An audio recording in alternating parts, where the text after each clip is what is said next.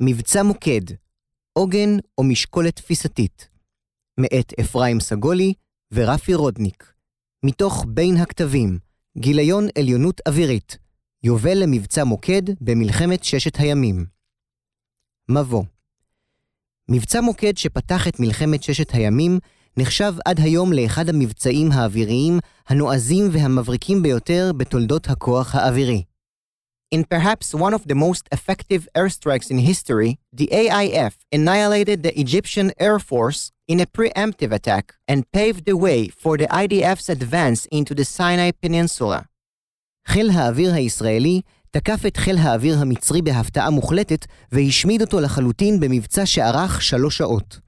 רוב המטוסים המצריים הושמדו על הקרקע. מרבית מטוסי חיל האוויר נטלו חלק במבצע, ורק תריסר הושארו למשימת הגנת שמי המדינה, במהלך שהוגדר כהימור מבריק של מפקד חיל האוויר דאז, אלוף מוטי הוד. במבצע מוקד הדגים חיל האוויר הישראלי את היכולת הייחודית של הכוח האווירי לרכז מאמץ ולתקוף מספר רב של מטרות במקביל בזמן קצר מאוד. יכולת זו באה לידי ביטוי בחיבור טוב בין יכולת לאיסוף ויכולות אופרטיביות, לבין תכנון ושליטה באופרציה תקיפה מורכבת ורחבת היקף.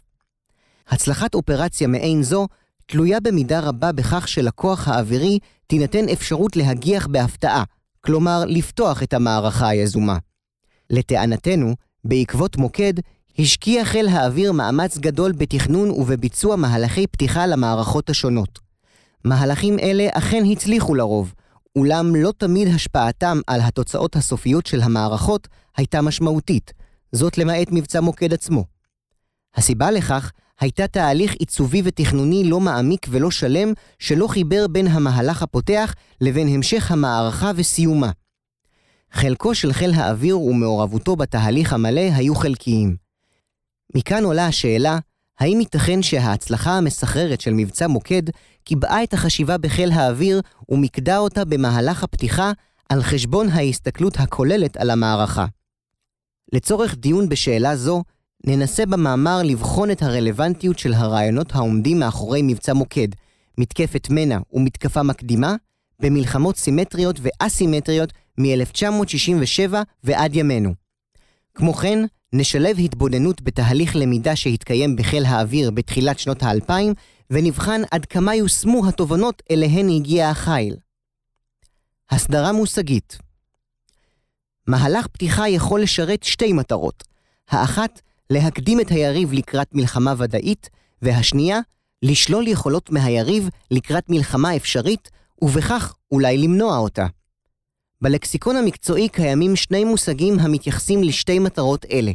מתקפה מקדימה, preemptive strike, או מתקפת מנע, preventive strike.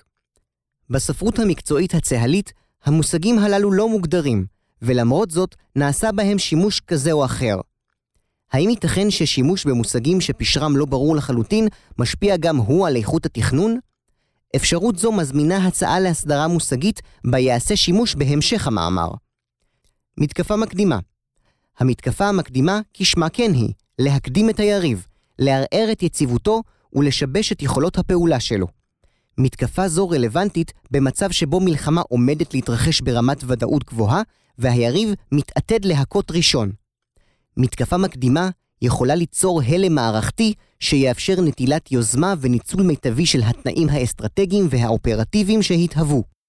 מבצע מוקד שפתח את מלחמת ששת הימים נתפס כדוגמה קלאסית למתקפה מקדימה.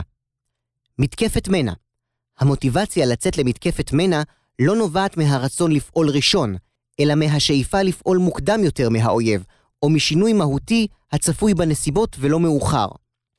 מוטיבציה זאת נוצרת בדרך כלל כתוצאה מהבנה שייתכן שינוי במאזן היכולות הצבאיות לטובת היריב, או שהיריב מתעתד לרכוש יכולת טכנולוגית הרסנית במיוחד.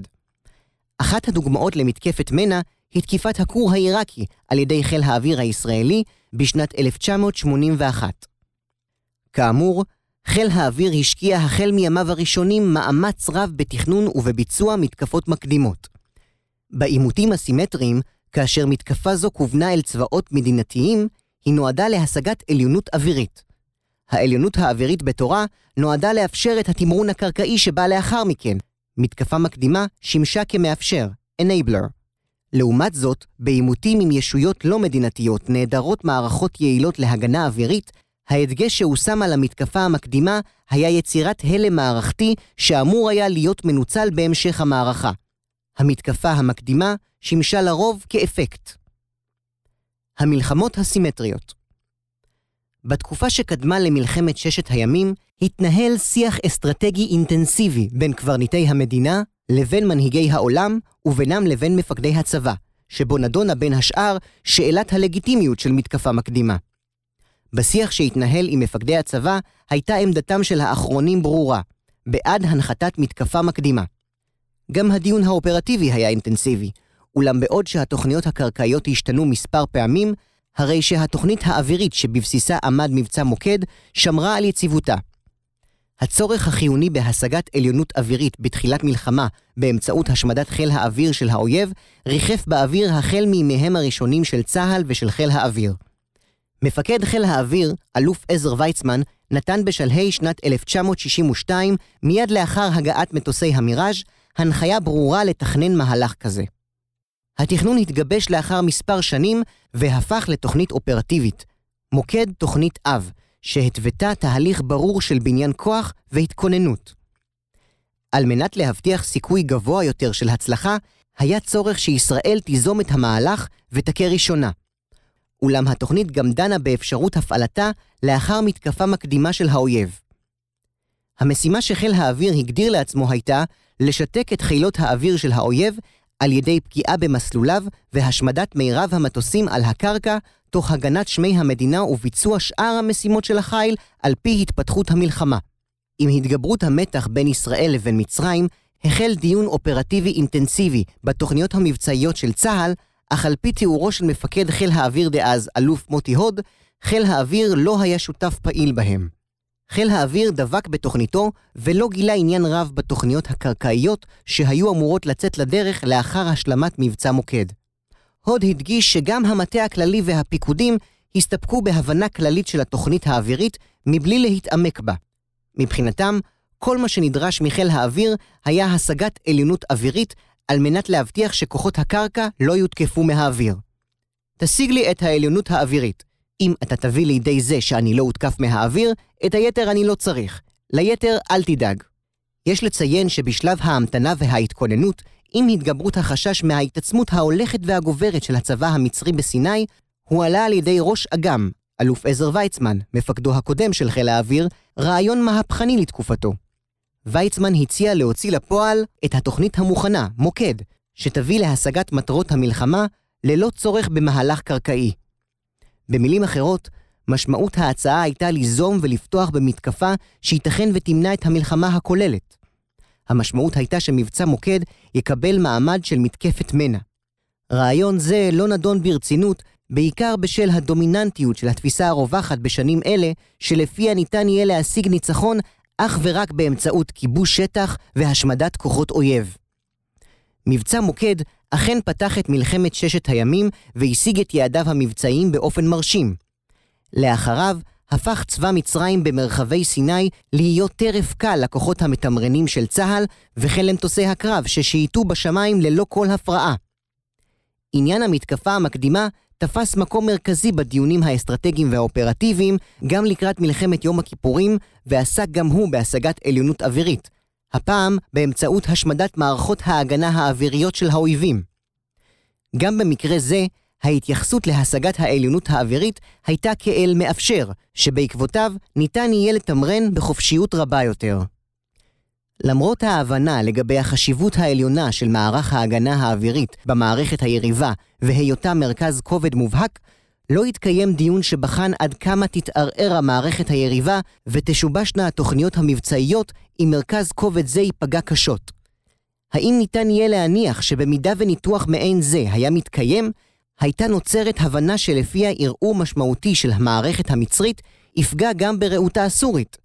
והאם ייתכן שבמידה והבנה זו הייתה מופנמת בקרב הקברניטים, הצורך החיוני להשלים את המהלך מול מצרים, ולא להסיט את חיל האוויר צפונה מוקדם מדי וללא הכנה מספקת, היה נמנע. שיח אסטרטגי ואופרטיבי לקוי לקראת המלחמה ובשלביה הראשונים לא אפשר היווצרותן של הבנות כגון אלה. גם במלחמת לבנון הראשונה, ניתן הדגש רב להשגת העליונות האווירית כשלב ראשון במערכה, זאת על ידי השמדת מערך ההגנה האווירית הסורי שהוצב בלבנון. חיל האוויר יישם היטב את לקחי מלחמת יום הכיפורים, השקיע מאמץ רב, שנמשך מספר שנים, בפיתוח תפיסה חדשה, וכן בפיתוח טכנולוגיה ובביצוע שינוי ארגוני ששירתו את אותה התפיסה. בתאריך 9 ביוני 1982, כ-15 שנה לאחר מבצע מוקד, יצאה לדרך מערכה אווירית מזהירה נוספת, שבמהלכה הושמד המערך המתוחכם שהוצב במרחב הבקעה בלבנון, ושאפשרה השגת עליונות אווירית כמעט מוחלטת. חיל האוויר הצליח שוב להכות את האויב במתקפה מקדימה מבריקה. אל מול ההצלחה המסחררת בהשגת העליונות האווירית, המשימה הקלאסית של כל כוח אווירי, הרי שבכל הקשור לקרב ההשתתפות שהתחולל לאחר מכן, היו הישגי חיל האוויר צנועים יותר בהרבה. זאת כתוצאה מהשקעה נמוכה יותר בהרבה בתחום זה, וכן בשל הפעלה הססנית וזהירה של החיל. נראה שבשלוש המלחמות הללו, ההתייחסות למתקפה המקדימה הייתה חד-מימדית, השגת עליונות אווירית על מנת לאפשר תמרון קרקעי שיביא להכרעת האויב. אך טבעי שעיקר העיסוק של חיל האוויר היה בתכנון ובביצוע אותה מתקפה מקדימה, בהשאירו את תכנון המערכה הכוללת למפקדי הכוח הקרקעי. עימותים אסימטריים מלחמת לבנון השנייה בשנת 2006, מבצע עופרת יצוקה בשנת 2008 ומבצע עמוד ענן בשנת 2010 נפתחו שלושתם בהנחתת מתקפה מקדימה, על חיזבאללה בצפון ועל חמאס בדרום. מרכיב מרכזי ברעיון המערכתי של אחת מהתוכניות שפותחו טרום המערכה בלבנון, מי מרום שמה, היה הנחתת מתקפה מקדימה עוצמתית, ברוח ההלם והמורה, ולאחריה ביצוע עצירה אופרטיבית שתאפשר הגעה להפסקת אש, שלאחריה תבוא הסדרה מדינית משופרת. תוכנית זו שאומנם לא אומצה במלואה ולא הפכה להיות פקודת מבצע, אולם רוחה שרתה בקרב מפקדי המערכה.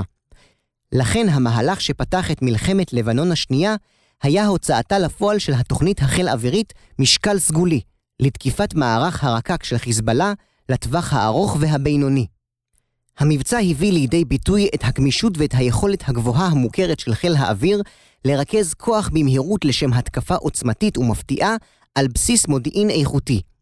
בתוך 34 דקות נתקפו והושמדו כמה עשרות משגרים נייחים, בעיקר של רקטות הפאג'ר לטווח הבינוני, שהוסתרו בבתים של משפחות שיעיות בדרום לבנון. רוב האמל"ח האסטרטגי של חיזבאללה הושמד. במסגרת המתקפה המקדימה, נתקפו מטרות נוספות והוטל סגר אווירי על לבנון. מעצבי המערכה העריכו שמתקפה מקדימה מפתיעה בעוצמתה ובדיוקה, גם אם לא תכריע את חיזבאללה, תערער את ביטחונו בצורה משמעותית, וביחד עם לחץ אזורי וסורי, תאפשר הגעה להסדרה עתידית טובה מהקיימת.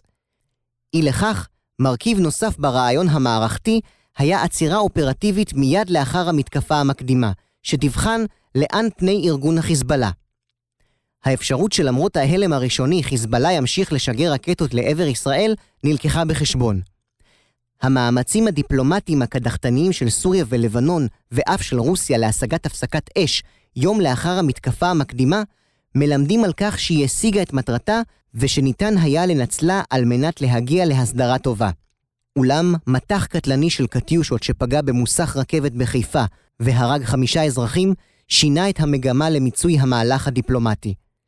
בריאיון שנערך עם הרמטכ"ל, רב-אלוף דני חלוץ, הוא אמר שבהחלט ייתכן שנכון היה להכיל את מתקפת הקטיושות והנפגעים שנגרמו בעטיה, לתת לחיזבאללה תחושה שגם לו לא היה הישג כלשהו, ולהתמקד במאמץ הדיפלומטי להשגת הסדר טוב. המגמה השתנתה. חילופי המהלומות בין ישראל לחיזבאללה נמשכו כחודש נוסף, והמלחמה הסתיימה בתחושת החמצה. חיל האוויר אומנם ביצע את משימותיו בהצלחה, אולם הביצועים של צבא היבשה ושל חיל הים היו בלתי מספקים. מעל עניין איכות הביצוע של חיל כזה או אחר, ריחפה בעיה גדולה יותר, והיא היעדרה של תפיסה מערכתית שלמה לעיצוב מערכה ולניהולה. בביקור שערך סגן הרמטכ"ל דאז, אלוף משה קפלינסקי, במרכז דדו זמן מה לאחר תום המערכה, הוא אמר שעיקר הבעיה במלחמה זו היה חסרונה של הקומה המערכתית, זו המסתכלת על המערכה באופן מלא. היעדרה של קומה זו הקשה כמובן על האפשרות לחבר בין המתקפה המקדימה לבין המשך המערכה. נראה שגם חיל האוויר לא ניסה למקם את עצמו בקומה, או ליתר דיוק בסביבה זו, והסתפק בביצוע משימותיו המסורתיות. ועדת וינוגרד הגדירה זאת כחולשה בחשיבה אסטרטגית. בשנת 2006 חיל האוויר עדיין לא אימץ תפיסת תפקוד של מערכתן, בעל חשיבה אסטרטגית רחבה ותכנון ארוך טווח, ולא הצליח להשתחרר מתפקודו כקבלן הפיצוצים של צה"ל. רעיון של מתקפה מקדימה באמצעות חיל האוויר עמד גם בבסיס מבצע עופרת יצוקה, שיצא לפועל בסוף שנת 2008 ושנמשך כשלושה שבועות. התכנון המדוקדק של חיל האוויר אפשר ביצוע מושלם של מתקפה מקדימה בדמות מהלומת אש מפתיעה בעוצמתה ובעיתויה, בדומה לזו שפתחה את מלחמת לבנון השנייה. במשך שלוש דקות וארבעים שניות תקפו 88 מטוסים ומסוקים כ-170 מטרות. כ-270 פלסטינים, רובם לוחמי חמאס, נהרגו במהלך זה. לאחר מתקפה זו המשיכו תקיפות חיל האוויר, והתנהל דיון לגבי מועד תחילת התמרון הקרקעי, שהחל בפועל כשבוע לאחר מכן. במקביל, נדונו ותוכננו מאמצים נוספים, כגון מאמץ מדיני, מאמץ צבאי, מאמץ הומניטרי ותודעתי.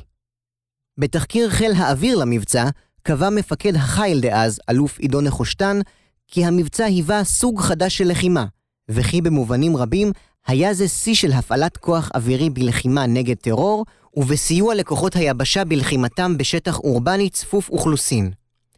נחושתן אף הדגיש את החשיבות הגבוהה של המתקפה המקדימה.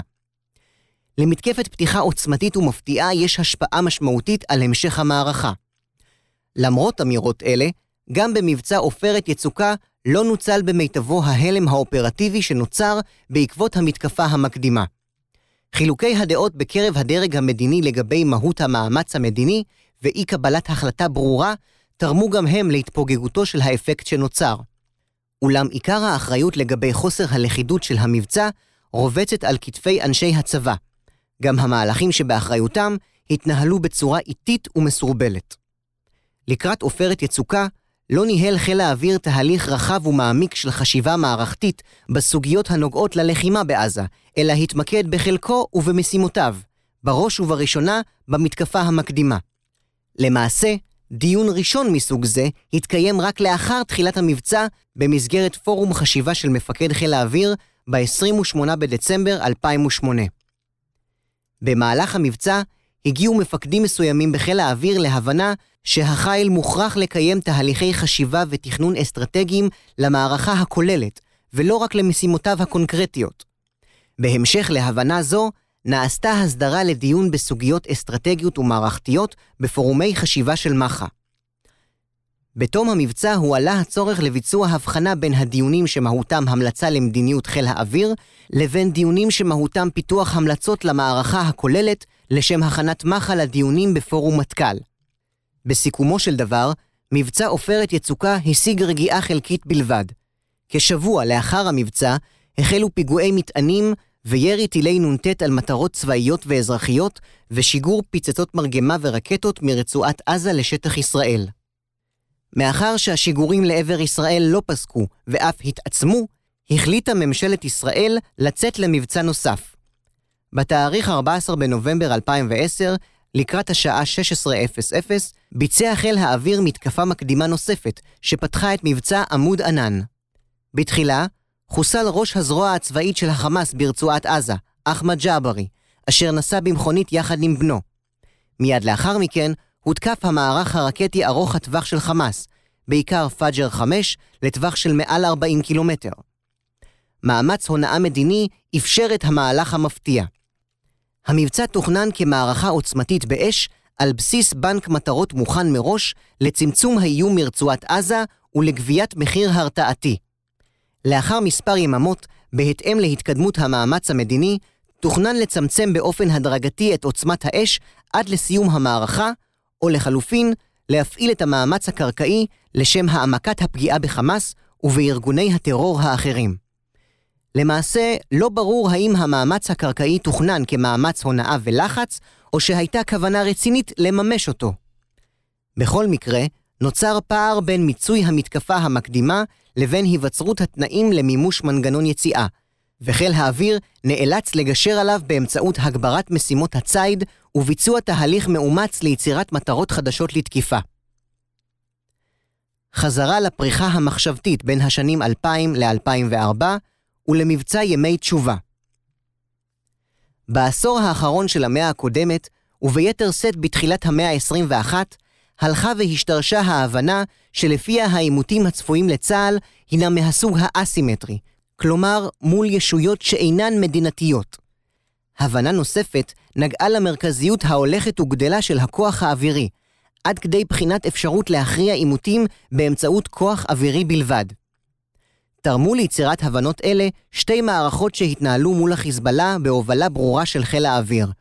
מבצע דין וחשבון בשנת 1993 ומבצע ענבי זעם בשנת 1996.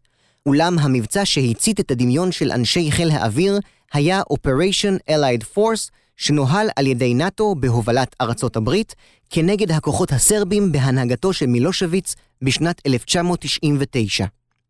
באותה התקופה התנהל גם ויכוח פומבי מפורסם בין אלוף יעקב עמידרור, מפקד המכללות הצבאיות, לבין תת-אלוף עמוס ידלין בנושא מקומו ותפקידו של חיל האוויר במערכות ישראל.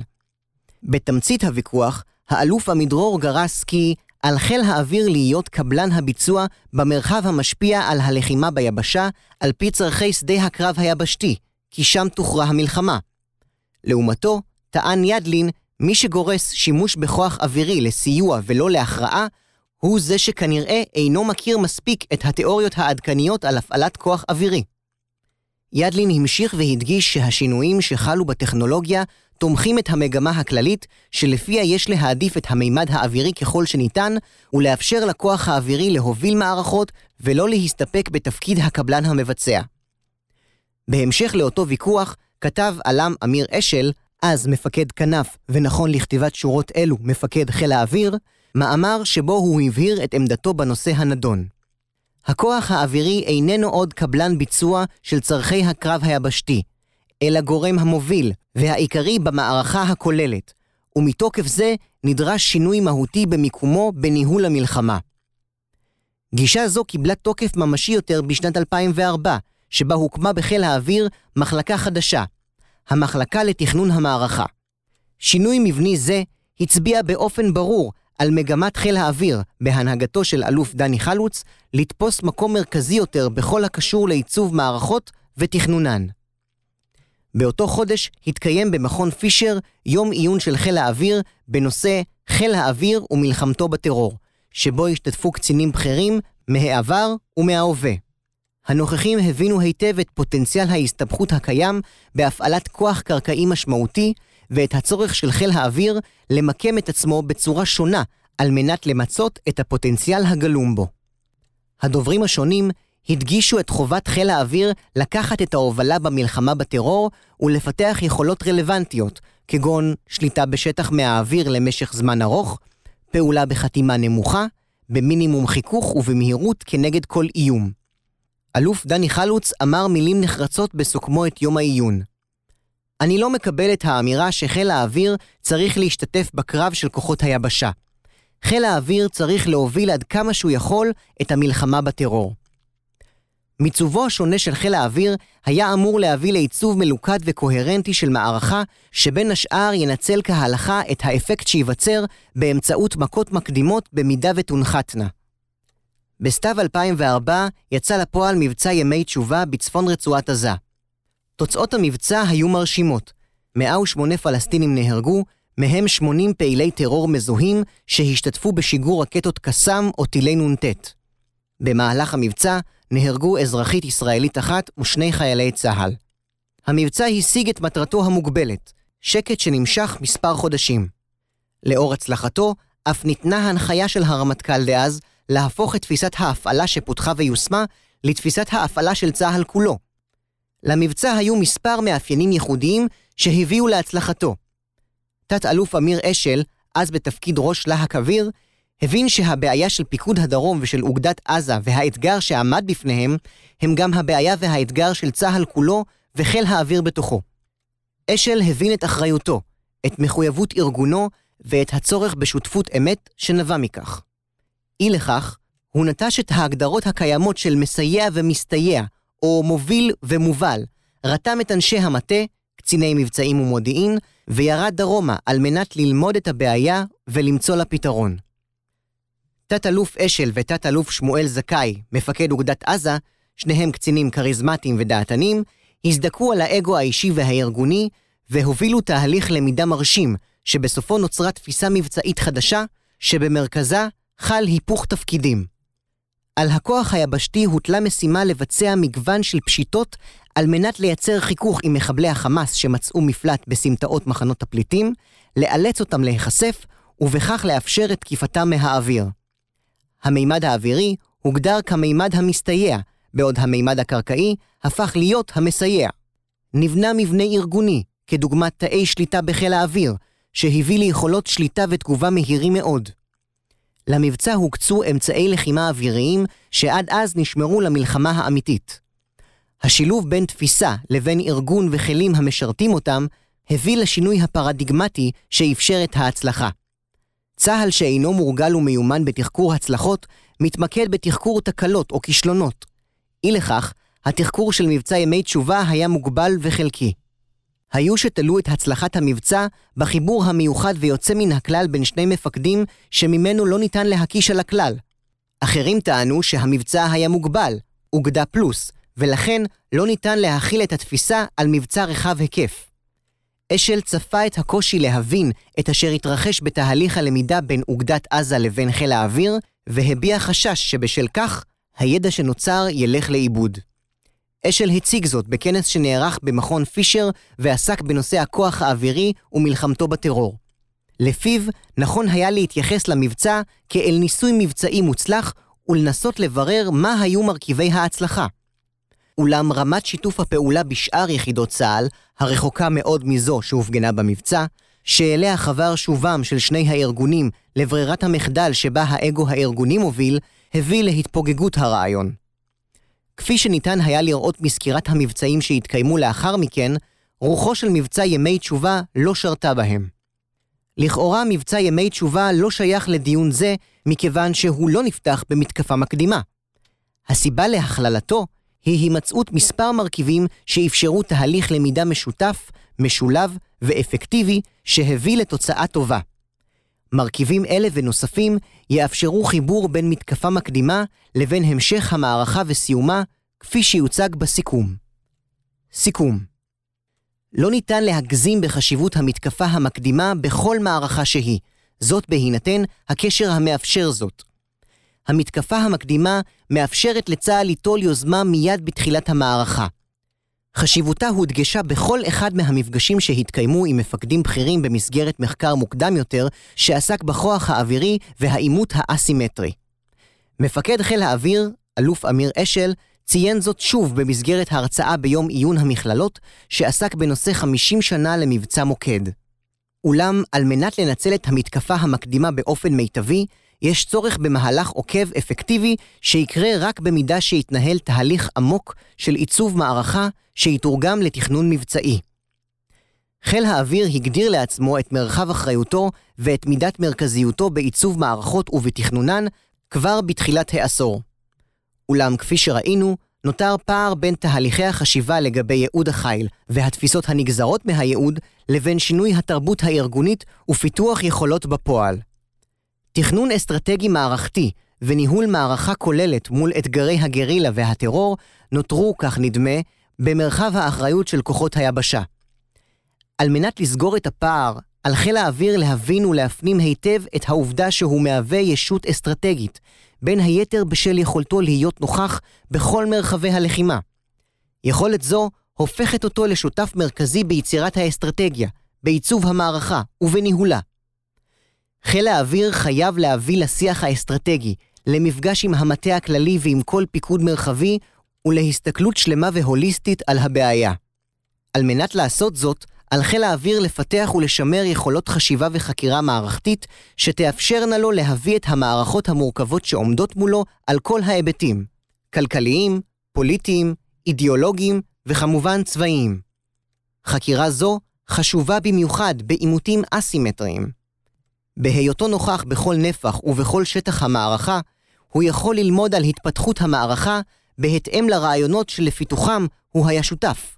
אם יעשה כך, יוכל צה"ל לממש את הפוטנציאל הגלום בחיל האוויר, פוטנציאל המועצם עוד יותר עם קליטתו של מטוס האדיר.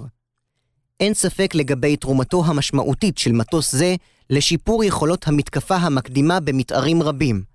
אולם על מנת לנצל באופן מיטבי את יתר יכולותיו, נדרשים תהליכי עיצוב עמוקים, שאת חלקם יוביל חיל האוויר, ובחלקם האחר ייקח חלק מרכזי.